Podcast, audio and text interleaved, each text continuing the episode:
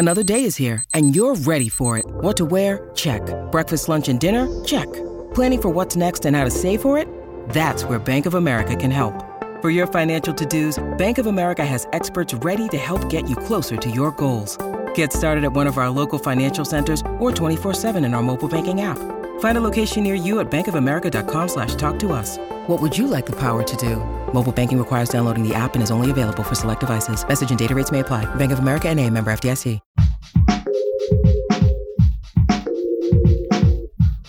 What if you could become a better person, not by working harder, but by allowing your inherent goodness to take the lead? And not because you're a bad person, but because there's something inside you that's ready for more. How to Be a Better Person gives you one tiny step a day you can take to be the person you want to be. My mission? To help you keep growing. Hey there, it's Kate. Welcome to How to Be a Better Person. This week, I've been talking about sleep because sleeping during the summer is kind of hard to do for a lot of very good reasons, which I discussed in Monday's episode of this week. And right about now, at the tail end of summer, and as back to school is in full swing and we're getting back to real life, it's really easy to be feeling pretty run down if you feel like your sleep has been kind of crappy lately. I am definitely one of those people who feel like my sleep has been kind of crappy lately. So I thought that we could just spend some time thinking about how to futz around with the edges and get some better rest.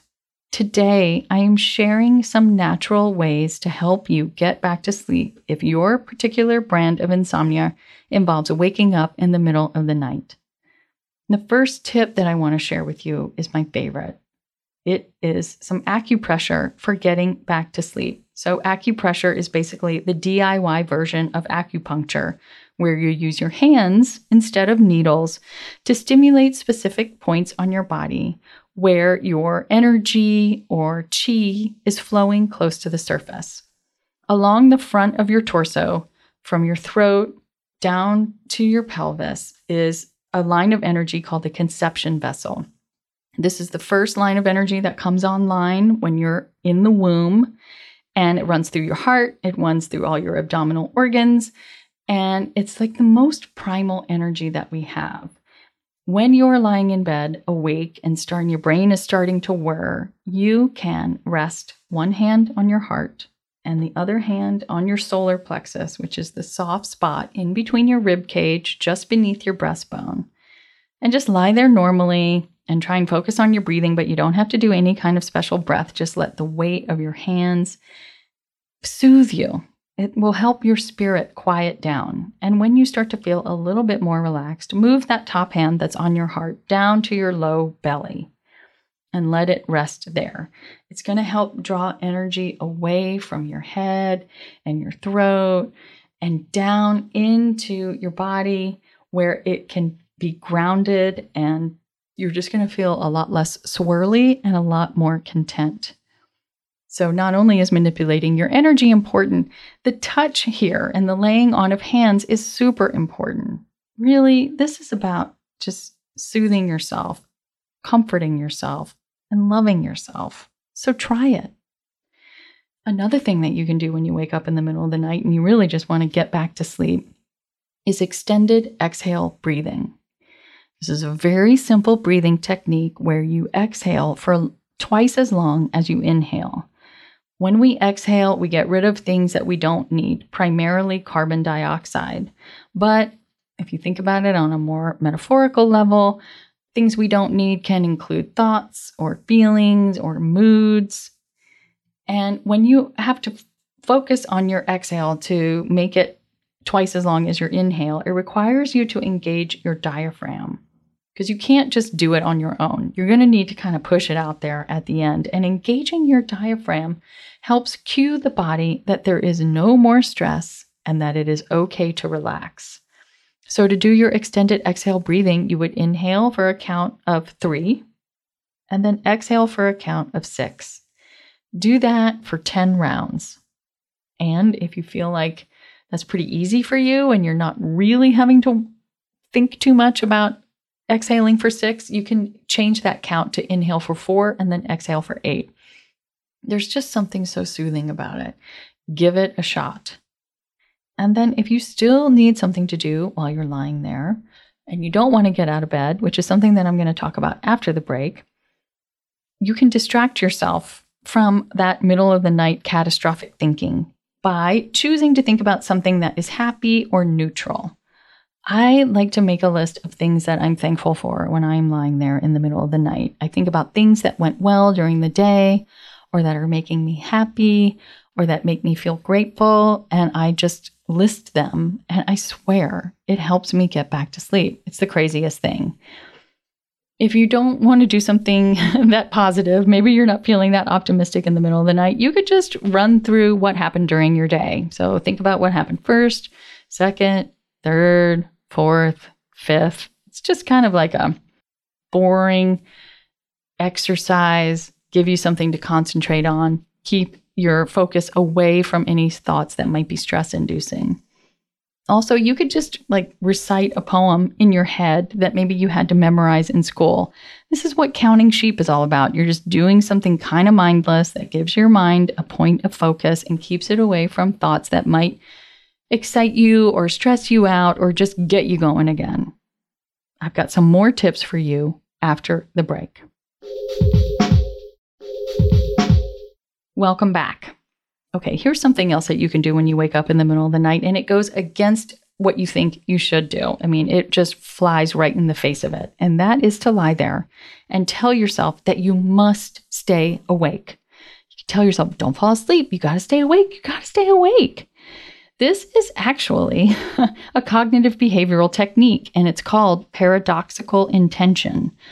It's also what we used to call, I don't even know if this is an actual term anymore, reverse psychology. It's not just for sleep. This cognitive behavioral technique can be used to help an anxious person face whatever their worst fear may be head on. But if you have anxiety about falling back asleep, you can face that fear head on by telling yourself that you have to stay awake. And paradoxically, it'll remove the anxiety, which will help make it easier for you to get back to sleep. And if you try these things while you're lying there in bed and it's not working and it's been longer than 20 or 30 minutes, the best thing you can do is to get out of bed. I know it feels so counterintuitive, but you really want to associate bed with sleeping and not with lying awake and doing various things to try and get back to sleep.